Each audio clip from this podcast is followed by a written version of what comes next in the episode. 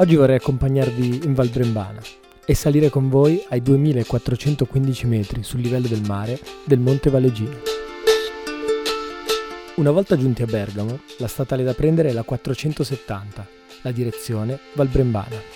L'obiettivo finale è Valleve, la tappa intermedia per il caffè prima di ripartire a Branzi.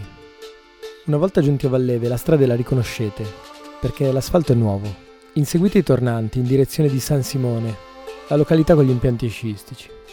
Una volta lasciata la macchina, l'escursione inizia. Il sentiero si snoda come un arco, accompagna con pendenze docili e una geometria morbida il vostro passo su fino ai 2108 metri del Tartano. Una volta giunti al passo, con lo sguardo già proiettato in Valtellina, fermatevi un attimo. Alla vostra sinistra, infatti, sono già visibili le trincee della linea Cadorna. Con un occhio al tonale ed uno alla Svizzera, i 70 km di trincee della linea Cadorna non ebbero mai grande importanza nello svolgimento della Prima Guerra Mondiale, ma ancora oggi testimoniano la guerra bianca, quella degli alpini morti di stento e di freddo, all'ombra delle fortificazioni. Le fortificazioni proseguono con delle balconate anche alla destra del passo. La nostra strada invece non termina qui, perché proprio seguendo sulla destra, verso est, la linea del crinale, dobbiamo scendere di qualche centinaio di metri fino ai laghi dei Porcile. In una giornata limpida, lo specchio dei laghi offre una visione assolutamente suggestiva, con la linea del cielo a fare le cime e le vette delle montagne a incunearsi.